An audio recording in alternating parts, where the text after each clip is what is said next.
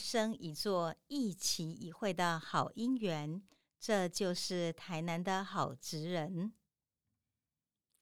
各位亲爱的好朋友，很高兴又到我们台南好职人 p a r k 时间了。今天我们要介绍的呢是好职人中的好传承。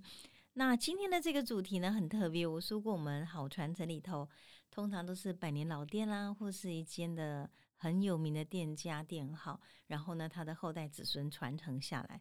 但今天呢？不是后代子孙，但是我们仍然认为他是另类的传人。为什么这样讲呢？现在看我们的题目哈，题目是整条老街都是我们的博物馆。这个老街讲的是新华老街，那我们要介绍的是山海屯、始荒流、进发米谷商店的许明阳。哇，怎么名称那么漏漏等呢？好，听我待会慢慢说。什么是山海屯？什么是始荒流？什么是进发米谷商店？那许许明阳呢？采访完之后呢，我们有请他留了一段话。这段话呢，他是这样讲：他说，我不会怨天尤人，很多事要自己去创造。我把不服输的反骨个性转成对社会有注意的推力。各位注意哦，反骨哈，反骨的人跟我背一吧。因为其实许明阳呢，他在早期的时候，他是一个社会运动人士，后来他终于体验到。社会运动最终极的目标，其实不是破坏，而是更大的创造。因为这样缘故呢，今天整个新化老街成为它非常好的创造的原动力，甚至于把老街当做一个很好的活的历史博物馆，而且这个博物馆继续非常有力量的在往前运作。我们现在谈一谈哈，这个新化老街，台南的新化老街呢，在以前叫大木匠。它原来是希腊雅族呢大木匠社的一个聚集地。那一九二零年的时候呢，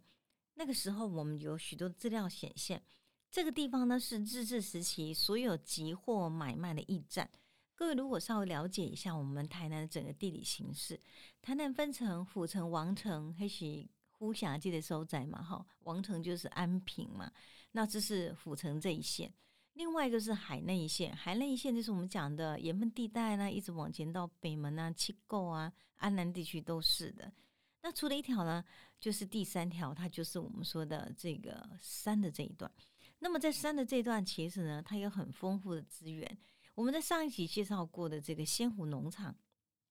东山呢，他们有很多的农作物的产，就是在山上产的，他们实际上是不是往山下运的？那运的时候呢，就必须要一个货物的收集。那这个收集呢，当然就是一个比较好的平地了。而事实上，新化大概扮演这样的角色。所以到目前为止，哈，很多人买水果还会到新化去哦。为什么？我那里的水果的交易量是非常非常的大的。所以在日治时期呢，事实上从山上的很多的货物就从这边送下来。所以这里面有设驿站，它是一个集货买卖的驿站。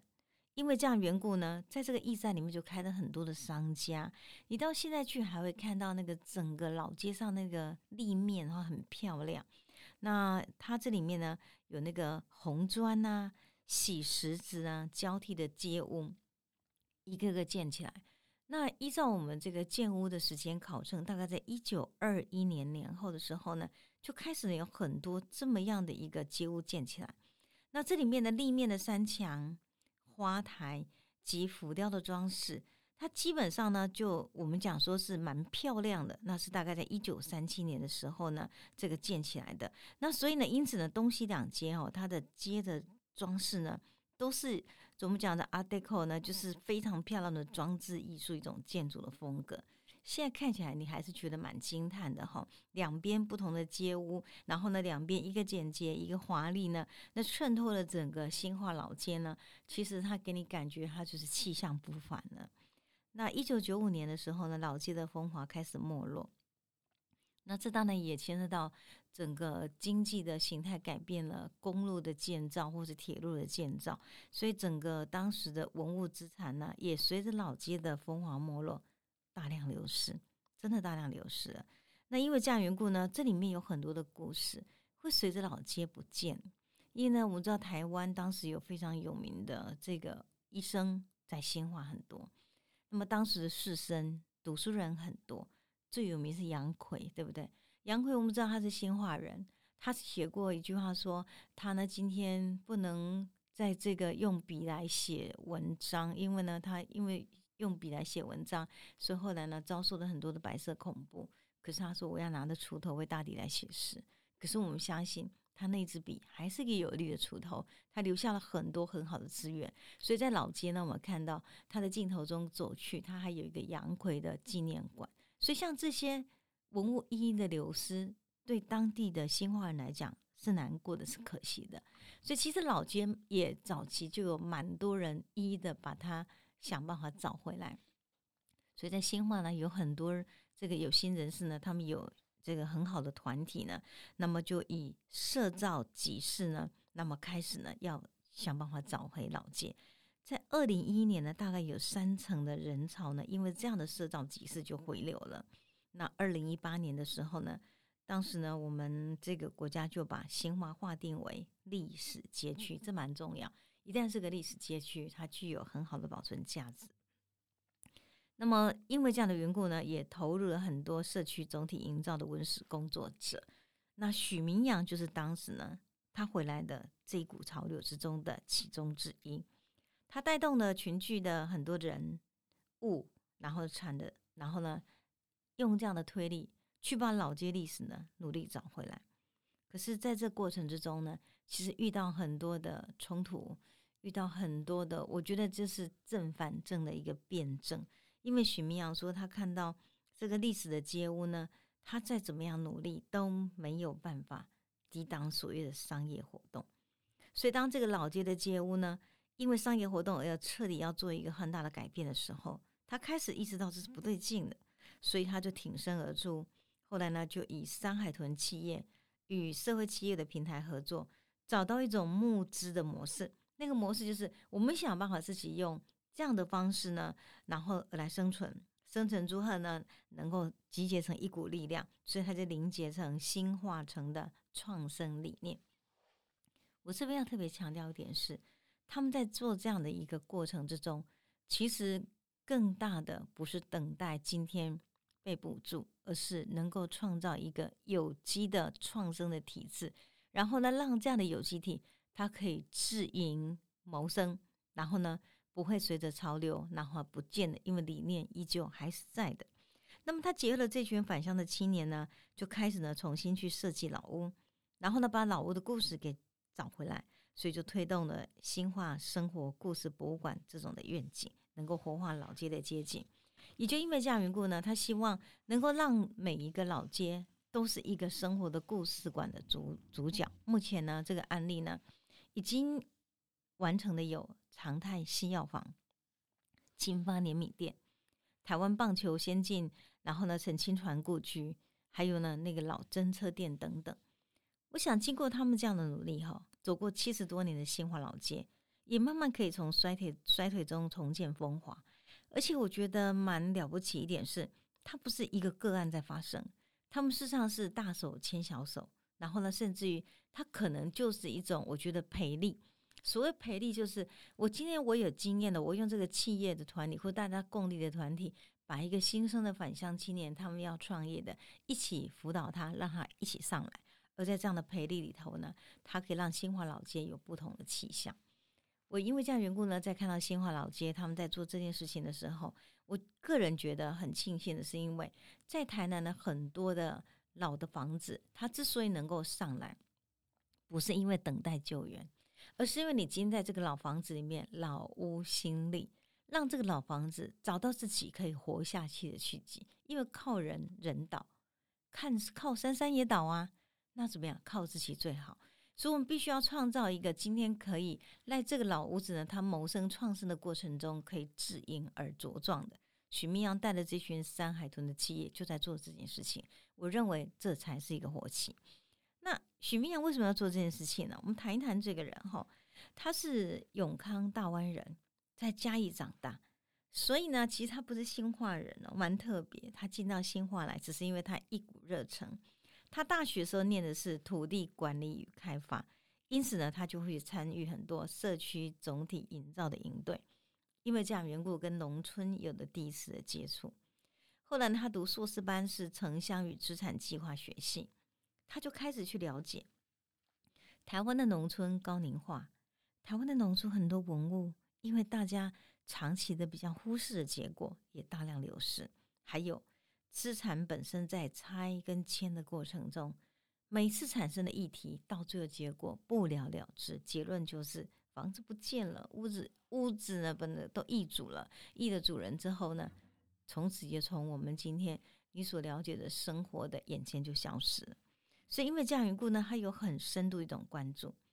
而且二零零九年的时候，莫拉克台风风灾之后。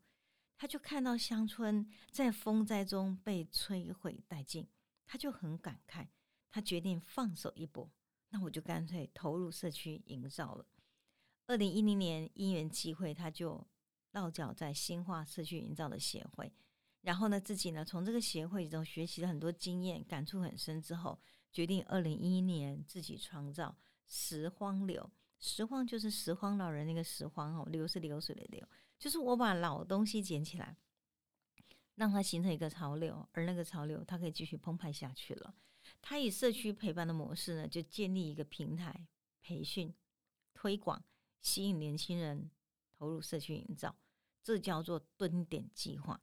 那么蹲点几年之后呢？二零一七年，他就开始更有效能的去创立山海豚社会企业，因为其实结合社会企业呢本身。它必须要有一个更严谨的管控，跟我觉得更有效能的推展，所以他就透过先期的规划辅导，还有产生产品，让产品文创化，然后呢产生今天的品牌，让品牌化做整体的形象。因此，他就提供了年轻人投入产业再造的平台，也开发让社区呢能够自力更生，自己找到财源，自己找到一个生存的模式。所以，因为这样缘故呢，它启动这个机制叫做孵化，就是母鸡孵小鸡的孵哈孵化。另外一个是漫化，就是陪伴。所以在这样的孵化跟陪伴年轻人创业的机制之下呢，他自己就找到了一个叫做这个嘉义呢创创新，然后育成中心呢，然后呢来合作的一个这个模式。然后呢，他也挹注了在地的资源。那愿意投入的年轻人快速成长，也可以提供在地呢就业的机会。因此，每一个故事呢，因为他扶持这些创业青年呢，他投入的结果不着痕迹的一一把它找回来，也把故事融入了每一个老街的老屋空间，带动了整个社区的振兴。所以许明阳说，其实这样的一个历程走那么多年。对他来讲，他自己就说他已经是前中年时代了哈。他觉得自己呢，在年轻的时候是只懂得抗议、批判，却又觉得两手一摊、无能为力的愤青。现在他真的找到一个方法了，他希望能够成为真正带领更年轻的年轻人奋斗的一个领航者。那现在目前的新化老街上有药房、有一线罐、有布庄。有米店，他觉得这个资源太好了，所以他尝试把这种东西呢，他的文史呢传承跟社会的营造当成企业在经营，所以因此一个一个的生活故事博物馆的架构呢就开始产生了。那么故事的起点呢，当时会开始主要是因为台师大的退休教授蔡启良他的老家，他老家呢叫做这个长泰西药房，许密阳就把西药房呢这个老药店租下来。租了以后呢，把老屋呢整个重修，修好了以后呢，西药房原来的老物件都没有动哦，把它留在现场，慢慢的勾勒，然后呢就变成一个讲堂空间，还有呢农创空间，就变成了俊酒街庄的故事呢，就传承了这个场域呢，它其实一个永续的故事跟它的历史价值。后来呢，在这个期间中，听到进发米谷商店的第五代老板娘。他当时呢，这个经营告急，他不要这个老房子了，他就觉得很可惜，因此呢，他们团队在第一时间就接洽业主，他们来承接。这一家金巴米店很有名的，是新化闻名有名的，我们台湾叫米嘎哈，它是一个连米店，在一八七二年开业，它是老街上啊最古老的三间元老级的店铺之一，小小的米店呢。当时的碾米机是一九一九年新建的，整个走过了日治时代，还有呢战后到现在，其实对很多新化的居民来讲，这是一个集体记忆，打个东西他点米，你知道吗？去买那个米，然后呢，这个米食文化呢，也在这里面呢一的传承，他就把这样的一个米嘎留下来。那么这个整个快木做的碾米机有两层楼高，他真的去找到一个真的能修的老师傅呢，把它修起来。许明阳说：“当那个轰隆轰隆轰隆的这个米嘎哈重新再启动的时候，很多邻居都跑来看，因为唤起了很多街坊邻居呢他共同的记忆。那因此呢，这个劲巴米谷商店其实它就是一个新化人共同的记忆，不是吗？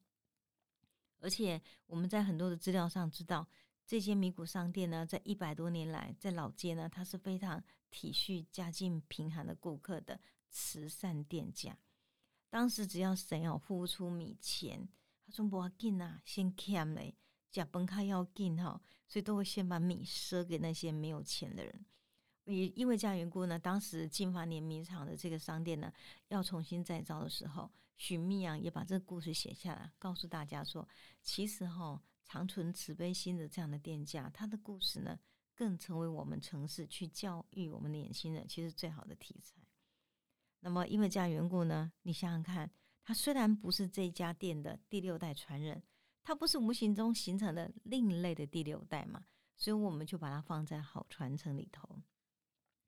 那么，慢慢的这几间的老屋呢，它的一个文创呢也成功了。这个成功的案例呢，也回头就肯定了山海屯企业的努力。因此，新华老街的侦测店呢，它在几次的转手之后呢，新屋主买下来。买下就知道山海屯在新化做这件事情，他们就主动的跟许明阳联络，然后就把这个侦车店呢交给许明阳的团队来整修，打造侦车行的故事。那这讲起来哈，缝纫机哈，那古代其实蛮妈妈的、蛮阿妈的回忆呢，也因为这样缘故被保留下来。另外还有那个南音商工的棒球总教练陈清传，他的故居，他们家属呢也提供了二楼空间。做一个陈清传的故事馆，那这个地方是一楼，它是租给人家去做服装店。可是如果你预约的话，你可以上他二楼去参观。还有另外，现在目前呢，这个山海屯企业呢，他们的一个办公室呢是在一个粮道故居。这个粮道呢，他是日本时期的第一任的新化街长，他是个医生，秉持行医救人理念呢，为家族呢树立的典范。所以，在这个粮道故居里面，他们也好好保留所有粮道这位街长当时留下的东西，座椅啦、文件啊等等。那么，因此呢，团队在这边合作的时候，你的团队接下事情，你可以顺便呢去看一看，当时呢这位粮道医生他以行医救人、行医救世而留下来的许许多多的故事。因为这样缘故，每一个故事这样走下来之后，新发人有福了。因为他们的孩子，他们都可以把这些故事一一的再传承到后代。那么，在这个目前呢，我们在输出来了以后呢，许明阳呢，在上个礼拜开始着手的是，我们他到左镇去，左镇也有五间的老房子。这五间老房子呢，其实也是荒废了很久。然而，左镇这个老房子呢，其实很漂亮，也值得呢。今天如果你到左镇去的时候，可以停留。那停留在左镇呢，可能就不知道住哪边，所以许明阳的初步规划是他可能做一两间是民宿，然后再就是左镇它山区里头有很多很多农产品，或许可以从成为一个在地农产文创的一个开发的地点。现在目前呢，团队进驻，正在做这个体检跟调查之中。我觉得从这些事项中，你可以了解，呃，许明阳呢，他本身就是一个。跟土地连接，然后呢，让社区再造找回老故事的一个很好的、很好努力者。许明阳只身空降到新化，从一个关注乡土文化的热血青年，到成为带动地方创生的社会企业的稳健的领航者。你看，从小的今天去修好一个 V 嘎的年米机，到今天呢，去整体规划老屋的租赁、策展、盘点建制文化地标等等。他跟伙伴们的努力是希望能够让地方营造跟老屋共存的这种共识一直一直滋长。只要这种支撑的共识呢是存在的，那么属于新化的文化呢就永远不会被遗忘。那在跟很多次许明阳聊天的过程中，我觉得许明阳有一个很让人欣赏的一个特质，是他做事很谨慎，